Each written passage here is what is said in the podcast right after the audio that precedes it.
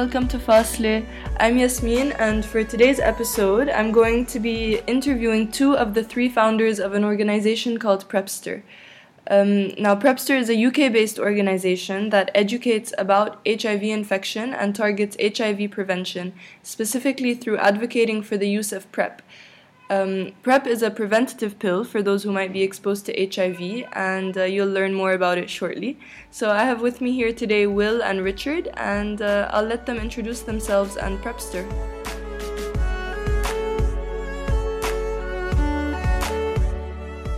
Hi, uh, Yasmin. Um, I'm Will. I'm one of uh, three co-founders of Prepster, along with Richard, who's here with us today, and and um, our, our, colleague and friend Marc, who's uh, in London at the moment. And um, we set up Prepster. Wow, in October 2015, um, we were all at the time based in London, and um, Marc and I used to work together at a big HIV um, and sexual health organisation, and along with Richard, we wanted to start doing something uh, that would help to educate people in England about the use of PrEP. Um, PrEP stands for pre-exposure prophylaxis or pre-exposure HIV prophylaxis, and that's um, the concept of taking um, the same medication that someone would take if they were infected with HIV as treatment. So taking that same um, medication on an ongoing basis if you don't have HIV to prevent you from becoming in, infected um, if you if you became exposed to HIV. And PrEP has been um, available um, in the US for wow uh, more than five years now. Big international studies more than seven years ago showed how well PrEP works if it's taken um, correctly, and uh, all of us were frustrated by the lack of progress around availability of, of PrEP in, in England. And so we set up uh, the website, um, prepster.info, um, firstly as a way of informing people about PrEP, so the, the education part of it, but also to um, organise some political activism um, to really push for PrEP. So that's the agitate part of the website, so we educate and we agitate.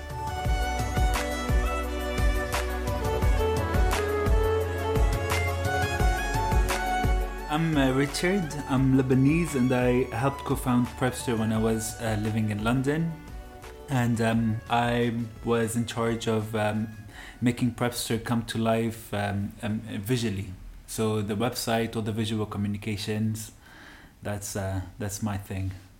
How did you find uh, kind of starting this organization, I guess, and website? Uh, was it was it something that was hugely lacking in the UK on a grassroots and organizational level? Um, was it kind of the first of its kind? Are there other people that you collaborate with that are working towards the same thing now? So when we first set up PrEP, so there were some other organisations that were doing um, education work and some political lobbying um, around PrEP, but um, all of us felt like there wasn't the real push and the drive, particularly from a kind of a grassroots community perspective. Um, lots of or some of our HIV organisations and sexual health organisations in in Europe um, receive a lot of their funding directly from government. And given that the problem in getting PrEP access was government, some of those bigger organisations maybe felt a little um, constrained in the in the in the um, advocacy that they could do um, around PrEP. Or if they were, for example, receiving a, a large government grant to do HIV prevention, um, they weren't necessarily able to um, be educating people for something that wasn't then available um, in in the UK. And I mean, I've been quite vocal in the last couple of years about how I feel that um, lots of our HIV and sexual health NGOs, not just in the UK, not just in Europe, but across the world, are being silenced by funders. Um, lots of our NGOs are, are becoming um, proxy arms of government service providers.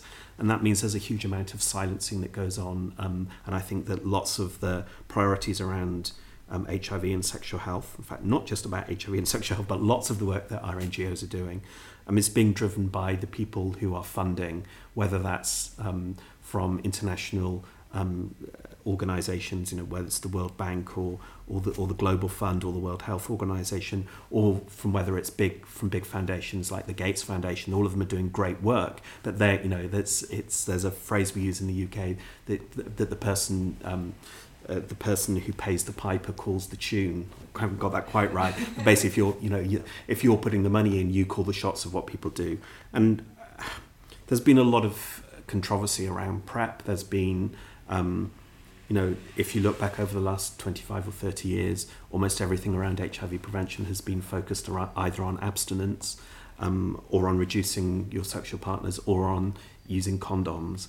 And what PrEP finally allows us to do is to have sex that puts us in control of our own lives and our own bodies. And I think one of the fights that we've had to encounter um, from funders, from governments, from our health services, and from um, some people in some NGOs is a is a is a uh, almost a scariness that what happens if we move away from a mantra of reduce your sexual partners or don't have sex or use a condom every time.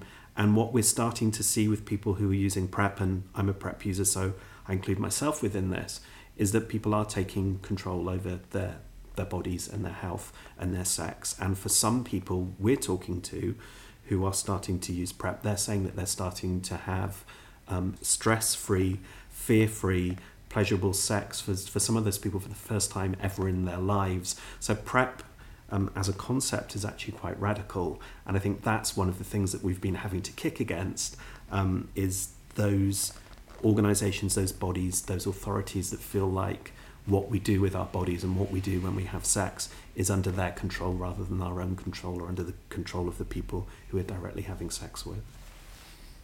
When we first started thinking about, um, you know, creating Prepster, there was um, a few years ago. There was um, there was bits and pieces of information out there, but there wasn't one place where people can go and have like um, clear information with with the simple language, and that was that was the main drive uh, when we created Prepster to compile all this information, to have it easy to read and access, and the language that is used, we fought for it to be very inclusive. So Prepster was, in a way, one of the first um, places online where you can go, where you can have all the information that you need about um, prep and how to uh, take it, what it does, what it is, who can who can take it, and all of this stuff. It was all compiled in one place, and that was, um, I think, that was a big big thing. So, with that in mind, and before we launch into some of the very interesting and rich points you brought up during your introductions, I wanted to ask you if you could elaborate a little more on how PrEP works and on why it's such an important part of our sexual health, our care, and our practices of sex, our sexualities, etc. Um, so PrEP is in most in most parts of the world right now. People who are taking PrEP will take um, one pill a day on a, on an ongoing daily basis, and there's now a whole set of very compelling international evidence that shows that when someone who doesn't have HIV takes PrEP on an ongoing basis, it's incredibly um, effective at preventing that person from becoming infected with HIV. Um, in fact, most most international PrEP activists are now saying that um, PrEP is almost 100% effective, and the caveat there is almost because uh, there have been a very very small number of cases when people who have been taking um, PrEP on an ongoing basis have become infected with HIV, but those are uh, a handful of cases out of tens and tens of thousands of people who, who are taking PrEP. But also for PrEP to work, it has, it has to be taken in some of the clinical trials um, where there have been people who've become infected. It's broadly because they haven't been taking PrEP either at all or, or often enough. Um, there are also um, other ways of, um, of, of taking PrEP other than through daily dosing um, and uh, particularly in France, they're now looking at something called event based dosing or on demand um, dosing of PrEP, and that involves um, taking um, uh, PrEP both before and then after, so 24 hours and f- then 48 hours after again um, an episode of, of having sex. And that's, uh, you know, that's great if you know when you're planning your sex, but actually some of the research that we've been involved in, particularly in in MSM, gay, gay and bisexual men, when you have sex with men in places like London, is that with um, phone apps like Grindr and Tinder, increasingly people aren't planning their sex. Their sex is much more spontaneous. So that way, that event-based dosing, on-demand dosing of PrEP, isn't going to work um, for lots of people. Um, but I think in the context of um, where where PrEP might go in the future. I think there's some really exciting developments that are starting to come through about looking at PrEP not being taken through using an oral pill, but through using um, either vaginal or, rect- or rectal gels or foams, or in some cases um, inject injectable um, formulations of PrEP that would work like long-acting contraception. I think those are all in the pipeline. Those are all in the horizon. I think offer amazing opportunities for, uh, for the future of PrEP. So I have just a technical question. Actually, there's also something called PEP, and I only recently found out that this was different to PrEP. Would you mind telling us a little bit about the difference between these two medications? Sure. So actually, PEP and so PEP, which is post-exposure HIV prophylaxis, and PrEP, which is pre-exposure HIV prophylaxis, kind of pretty much work in the same way. Apart from with PEP, so post-exposure prophylaxis, you're taking um, usually three pills um, of of, uh, of kind of HIV treatment or the same drugs used in HIV treatment. You're taking that after an episode of of, of sex when you could have been exposed to HIV. And broadly, um, that works best the soon after that episode of, uh, of sex happens, and certainly within 72 hours. But most most researchers, most activists are saying it's best within 24 hours of being exposed to HIV. In most parts of the world, that's a, a month long or 28 dose of three pills a day, and um, that that in effect. Um, if it's working, prevents HIV from get kind of embedding itself in the body and replicating and you becoming infected with HIV. So most people know about PEP, and you're quite right, then confuse PrEP with PEP. PEP has been around for 15, 16, 17 or 18 years or so. Um, PrEP is much is much newer.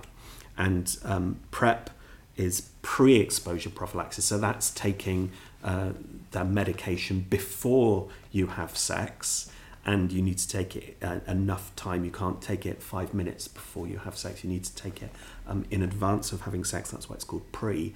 But actually, it's a little bit confusing because you also need to be taking PrEP after you've had sex that exposes you as well. So it's actually pre and post. It's a little bit confusing there, but we still call it pre. I think the useful analogy is to think of PrEP as like taking ongoing oral contraception. So you're you're taking it on an ongoing basis to prevent something from happening, and thinking of PEP as almost like emergency contraception that you would take if you had either forgotten to take your daily contraception or it you know it hadn't worked or a condom had split. That's probably a, a useful way of thinking of it. So what I think is really interesting in the distinction between these two is not only how or when you take it or the way it works on your body, but also the larger questions and conversations that arise from what it means to start using PrEP as a preventative measure, for PrEP to be available governmentally and through national health services and things like that, versus PEP, which, as you said, has been around a lot longer and seems to be a bit less controversial. Um, a couple of weeks ago, you guys actually delved into a lot of these questions in your three day event, which you held here in Beirut with the A Project. Can you tell me a bit about how that went, about what you discussed? It was, um, it was really great. We had a three day symposium um, called uh, Prep in Lebanon How Soon Is Now. And it was a series of um, interactive uh, conversations and uh, presentations and a movie screening um, that happened on, um, um, on the course of uh, three days. And uh, that was really interesting because not only we got to um, screen the documentary that we worked on together as Prepster called Prep 17, but it was also a, a, a great platform for people to have these kinds of um, conversations and discussions because there isn't i believe there isn't a, enough space that is created that facilitates these conversations to happen about sex, well being, consent, all of this stuff. So from my point of view, that was that was the most amazing thing about about that um, that event. Yeah, for me, the really useful additional conversation that happened, other than other than than the conversations we had around prep, were um, issues around uh, disclosure in its in its biggest sense, not just HIV disclosure, but prep disclosure and uh, and and issues around consent and issues around um, you know lots of stuff that have parallels be above and beyond prep use. But but for me, I think the most important other issue that we talked about at, at those at those days, and, and Prepster is also talking about all the events we've we've done, um, is now um, something called U equals U, which means um, undetectable equals untransmittable. And in the last 12 months or so, there's been a big international um, campaign to really push this um, information out across the world. And what we, we've known we've known for, for many years, but we now know with uh, the best possible evidence it's it, it's possible to produce that if someone um, is HIV positive and they are on um, HIV treatment, so they're taking HIV meds and they have um, an undetectable viral load, so actually th- their medication is working, um, it is not possible to pass HIV on. And we think that, that U equals U, um, also called treatment as prevention or TASP, alongside PrEP, completely revolutionizes where we're going with um, HIV prevention and how we view um, HIV ac- across the world now. So that means that um, people who are living with HIV who have an undetectable viral load um, cannot pass HIV on. They cannot infect someone else if they are taking treatments correctly and consistently. And those of us who are on PrEP cannot pick up HIV if we're taking our HIV meds, uh, our PrEP meds consistently and correctly. So that means um, we have a whole set of people who either can't pass on and can't pick up HIV. And this is all down to pharmaceuticals and medication and treatments within itself um, opens up a whole other can of worms. But I think for me as an HIV prevention advocate, um, making sure that people who have HIV are diagnosed and diagnosed as quickly as possible after becoming infected and then are being offered treatments as soon after diagnosis as possible is a fundamental issue from a human rights perspective that we should be pushing because when someone is uh, is infected with HIV, it's important for their own health that they um, seek treatments and are offered uh, treatments. But also that also means that they can't pass HIV on. So from a public health perspective, there's an, a, there's an additional important angle for us for us to be to be pushing. So within a lot of a lot of uh, HIV prevention uh, uh, discourse and and this coming from INGOs and I don't know maybe uh, governmental um, healthcare services as well. There's a lot of you know there's a lot of talk about eradicating HIV, uh, getting those numbers to zero. Um, what I feel like the conversation around PrEP, the conversation around prevention, it I mean, does it have a different discourse than that? What what is in your mind the kind of aim? I think some of those dis- those international discourses of getting to zero and eradicating HIV that are being you know, pushed by some of the international bodies is, is actually really unhelpful um, because it almost says um, that if you're already infected, you're somehow out of the equation. Um, if we can't eradicate some, or right now we can't eradicate something that millions of people around the world have in their bodies already. Um, but I also think it reiterates the the personal and the community failures that we see um, around when someone does become infected, and there's already enough of that stigma. There's already enough of that bullshit around, and yes, we should be doing everything we can to get to zero new HIV infections. Yes, we should be getting to everything we can do to get as many people as possible who are on treatments. But that has to be a global fight. That has to happen. That can't happen in country um, whether that's in Lebanon or whether that's in England in the UK or whether that's in in whatever um, part of the world. And and for me, I'm reminded that when my colleagues and the people I collaborate with in London start talking about getting to zero, and they look at the fantastic results we've just seen um, by actually PrEP combined with treatment as prevention, combined with a massive increase in HIV testing. We've just pushed down new HIV diagnosis by by about forty percent in a year. We've never seen anything like that happening, and uh, the phrase I keep saying is something extraordinary is happening. I think that's pretty much PrEP in the last year has been the driver of that. But that most of the of the fall has been in men who have sex with men. Most of the fall has been in London. Most of the fall has been in white gay men.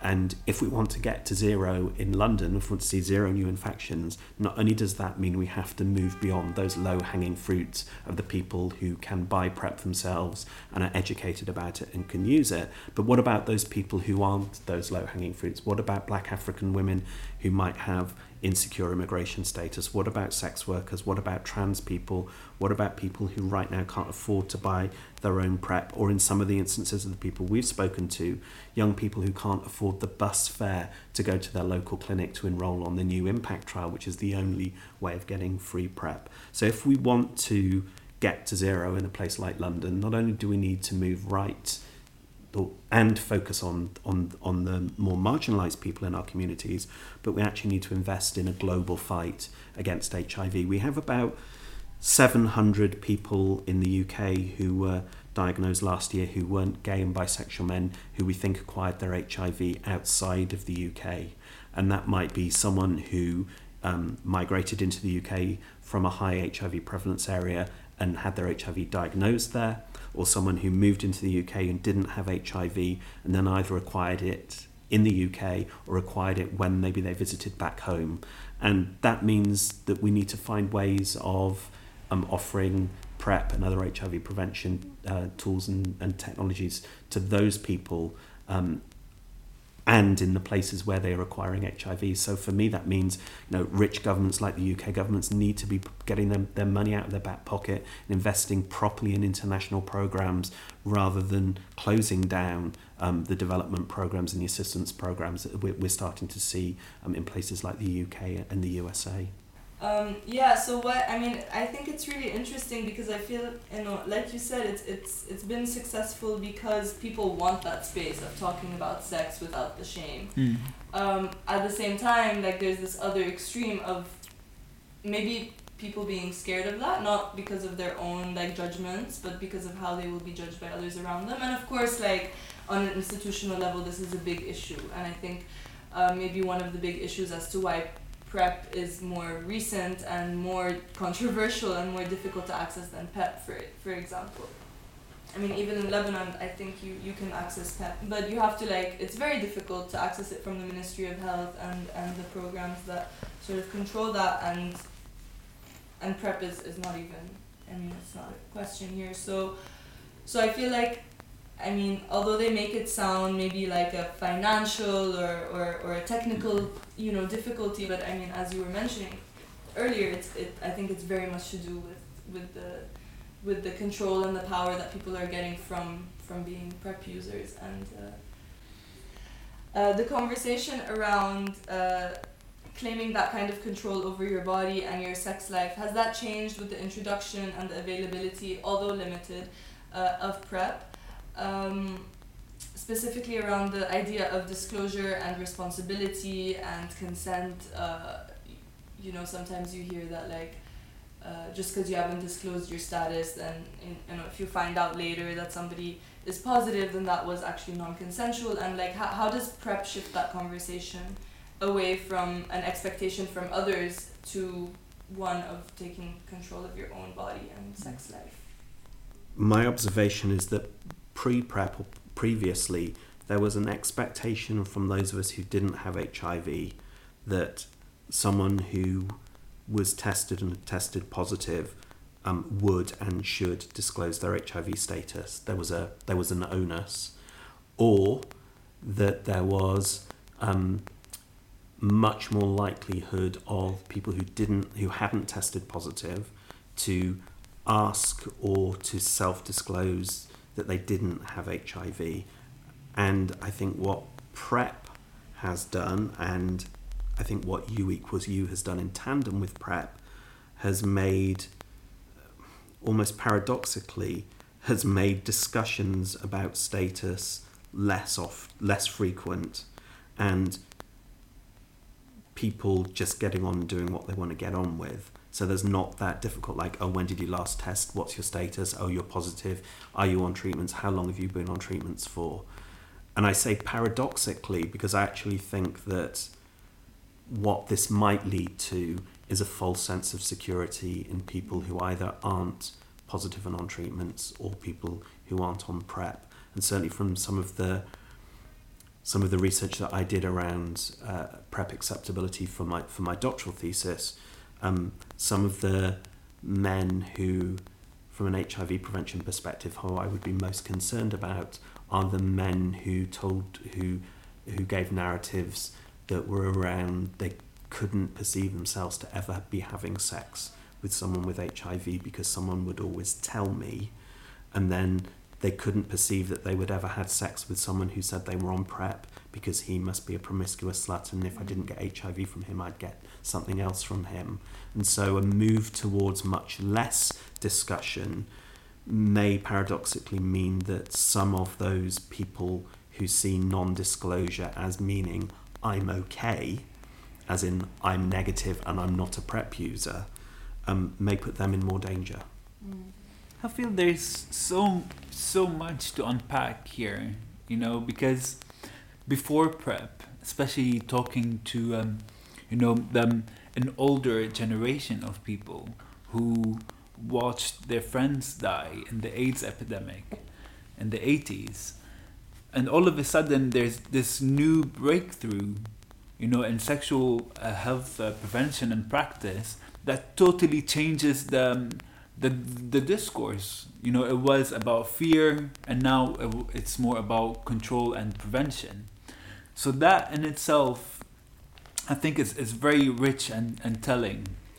And if we bring it to um, to a more local um, level so, and I'm going to refer to what happened during the three-day symposium here in Beirut with the with the Alif project.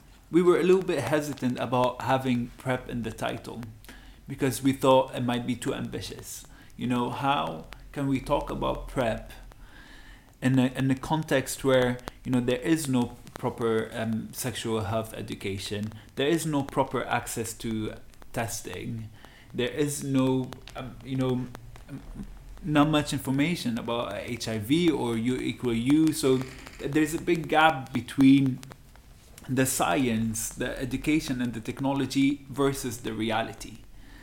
But um, but it ended up being one of the one of the drives to push these conversations forward is to have prep in the title of the event to kind of make um, not make a statement but kind of say okay let's there's other ways of speaking about hiv it doesn't have to be about fear. It doesn't have to be about you know all, all, all the messages that we've we've seen. And so and and i and i guess and i really hope that it did its purpose by by kind of even on a small scale just moving the conversation along from you know the AIDS epidemic in the 80s to bringing in more uh, to having a more up to, up to date healthy conversations about sex. So did you feel like your event was a successful introduction to these conversations in a more public setting? I mean it all stemmed from kind of a personal selfish needs of having to like wanting to have these conversations. And seeing that other people are interested in having this conversation as well is is is amazing. Because it really proves that people want to have these conversations. It's just creating the context for them that is lacking. And we we did this in a really short notice period you know like within a week or two before the actual events and you know we produced visuals and created facebook events and invited people. I mean if we could do any sort of minimal change within a very short period of time and that was like without no that, that was all voluntary work as well we have a lot of of power. Again I'm, I'm bringing in education and power because i really believe that we can do change by talking about about things mm. to each other. Mm. And it, it's, I mean, as you said, like there was maybe a perceived gap. You know, is it too early to introduce prep when these conversations haven't been taking place and when the availability of prep is not going to get easier just off the back of this event. I mean, yeah. questions of you know even if you want to order online, where to deliver to, how to get it through customs through the country, are still very prevalent. But it's really great because you know having these conversations uh, are very relevant uh, within prep use but also outside of it in in people's sex lives and, and sexualities i feel like there was a lot to discuss and to debate and i feel mm-hmm. like a lot of really rich topics were brought up that regardless of whether somebody is going to start prep or or you know talk about prep they, they're still thinking about sex and control in a very very different way that Absolutely. can be applied to other forms of STI prevention for, for other STIs that can be applied to pregnancy, that can be applied to uh, to sex work, to so many important topics that haven't been really openly discussed before. So absolutely. Yeah. I mean, my hope is that what what we did um, during the event is say, okay, here's the technology, here here how can we work backwards from from there you know obviously taking into consideration the our own local hurdles about you know um, culture religion sex all of this stuff. But like kind of reframing and uh, uh, reframing the whole discourse. And it was it was very timely because it was during that time that the organizations were doing their messages around um, world aids day on the 1st of december. So that also kind of fueled the need for us to to pitch in into the conversation and to have a new angle other than you know the fear and the Yeah, and I think I think the other the other parallel around around power and control is not not only does prep enable someone who's using it to be in control to take power around their own health and their own lives, but one of the things that we learned from and I was reminded of by doing Prepster was that it took you know three of us a fair amount of work and a fair amount of effort but the impact that we had by setting up our own independent website and you know it's, it's almost a cliche that I say this again but uh, you know from our kitchen table with under 500 pounds and another website that happened to launch at the same time called I Want Prep Now. Between between five activists we changed the face of what was happening of the discussion in the UK. And I'm not saying that we did that just the five of us. We did it with a huge number of other people who jumped on board, including some great clinicians um, who we met with, who who then came on and, and, and worked alongside us, and then lots of other bigger NGOs um, have been incredibly supportive. So I'm not I'm not claiming that we're heroes or saviors, but I am claiming that both of those websites created a springboard for a massive shift in the discussion and the discourse. And we were certainly getting people showing up to events that we were doing that longer term NGOs just couldn't pull people into. And that reminds me of if someone else isn't doing something that you think needs to be done, you have the power. You have the power, either as an individual, much more important, the power collectively to make that change and that that change may may not be sustainable. That change might may just be a springboard, and we we didn't ever expect two and a half years after we were you know sitting in parks and doing photo shoots for the launch of Prepster that we would still be here now. Um, but I think there's a, a lesson for us all to learn about communities taking control, taking control of our own lives, and not wait, not waiting for permission for someone to tell us that we can have something or that we can't have something. And I've, it's been mentioned before the 40% fall in HIV incidence um, in, in England last year was before a single dose of free PrEP was made available through our National Health Service. There are probably, before the impact trial started, between 8 and 10,000 people who were using PrEP in the UK, and the vast majority of us were doing that by self importing generic PrEP that was affordable. Um, you know 30 35 40 dollars a month um, for for people who were bringing it in from overseas. And that was despite um, some of our um, institutions telling us we couldn't do that doctors telling us we shouldn't do that people telling us it wasn't safe to do that. Um, instead we got lots of the pills tested. Um, we worked with clinicians to make sure that everything was safe um, not not risk free, obviously, but as safe as safe as possible. And none of us waited for permission from authorities or people in so-called positions of power to do that. We did it ourselves. So that massive fall in HIV diagnosis that we've been waiting for for two decades primarily happened because a bunch of people got off our asses and made it happen.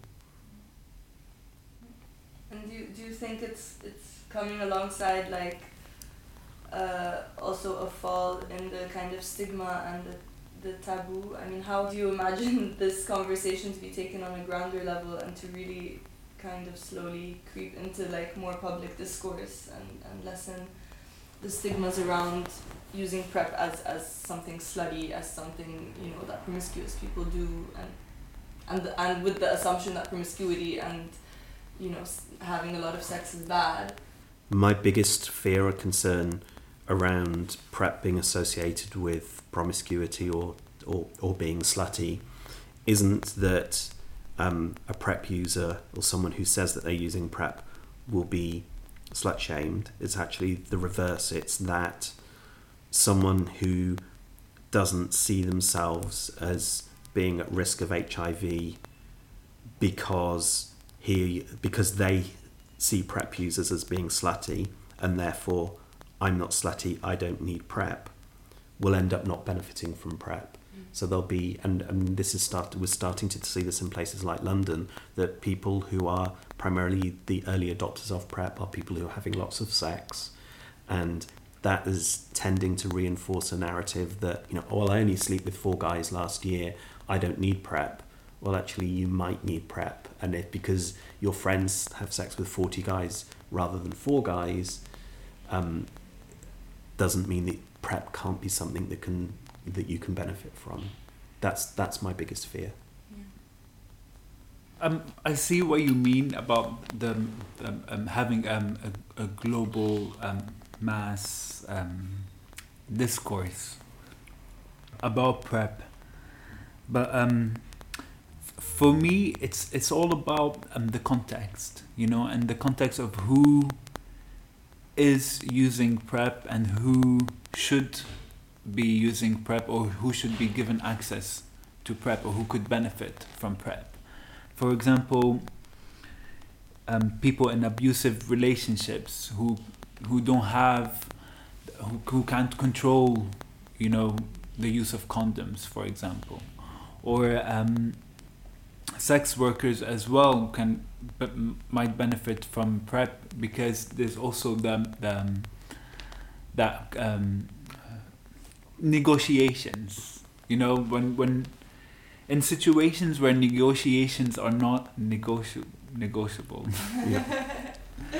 I mean this this is when you see when when you when you think about prep being other than you know a liberating party drug this is where you can see the real effect of it and and for that to happen on a global level i mean i'm not sure how feasible it is because you know people don't talk about sex anyway in the first place especially you know like cis heterosexual people you know that's the, the least of their concerns. You know like hiv and stuff they feel that it does, it does not even concern them so having these kind of discussions on a global scale might be a little bit problematic, but I do believe that we should have discussions about who can benefit from having access to PrEP. I think if this was, if if HIV wasn't so associated with with with sex and and drugs, um, and this was another health condition, and we had found that there was a daily pill that you could take that could prevent you from becoming infected with something that, if you become infected with, means you need to take daily medication for the rest of your life. At least right now, you would need to. If that was another health condition other than HIV or something that was sexually related, uh, we would see PrEP available for free, probably, or at subsidized level uh, across the world. And because it's associated with with sex, and because it's associated with certain subpopulations of minorities, then that's what that's the taboo that we're dealing with. That's the discrimination and the stigma that we're dealing with. Um, because not only is it about sex, but it's also about um, people who sell sex and trans people and and men who have sex with men and uh, and women who are seen to be uh, promiscuous if they get HIV when you know all of these narratives that are that are added in, into the mix um, make prep um, even harder. There's so much more that we could delve into, but I think for now I have no more questions. Um, is there anything that you'd like to address or add? I want to thank you, really, for um, you know, for your time. It's um, really cool um, what you do, and it's really nice that you allowed us this platform to um, talk about what we do. and um, let's keep talking about sex. Fuck yeah. Yeah. Yeah, let's let's keep talking about sex and consent and being in control and you know sex when it's consensual being pleasurable and and great and a fantastic part of our lives that we you know we should have the right to be in control of. Um, and for those of us who want to have as much of it as possible with as many people as possible to celebrate that as a as a choice and an, as an and as an option, um, rather than us all being so ashamed about sex and sexual pleasure. Um, so we would really love people to come and visit um, our website. It's prepster.info. Um, if people want to go and have a look at the Prep 17 um, film, that's prepster.info forward slash prep 17. And the film is subtitled in Arabic as well as a bunch of other languages. And um, there are a whole load of uh, information resources on there. If people are inspired by anything you see, uh, give us a, a shout. We're really um, happy to work with people on any other collaborations uh, in the future. Great, thank you so much. Um, yeah, I, I also want to thank you for taking the time to talk to me. And I love the fact that this conversation is just a fraction of the things we can delve into and talk about. And I'd love to continue the discussion with you guys, but also with everyone around us. Um, I was so excited to see the event happen and to attend some of the discussions, to watch the Prep 17 documentary. So thank you for coming and for sharing your work with us. And listeners, as Will said, um, you can visit Prepster's website, prepster.info, for any more information or to get in touch with them. And please do watch the documentary if you can. It's short and very insightful, and it's a good watch. Um, yeah, I can't wait to carry on all these conversations, and hopefully, we can have some follow ups together. Thank you again, and thank you, listeners, for hanging in there with us. Hope you enjoyed, and until next time.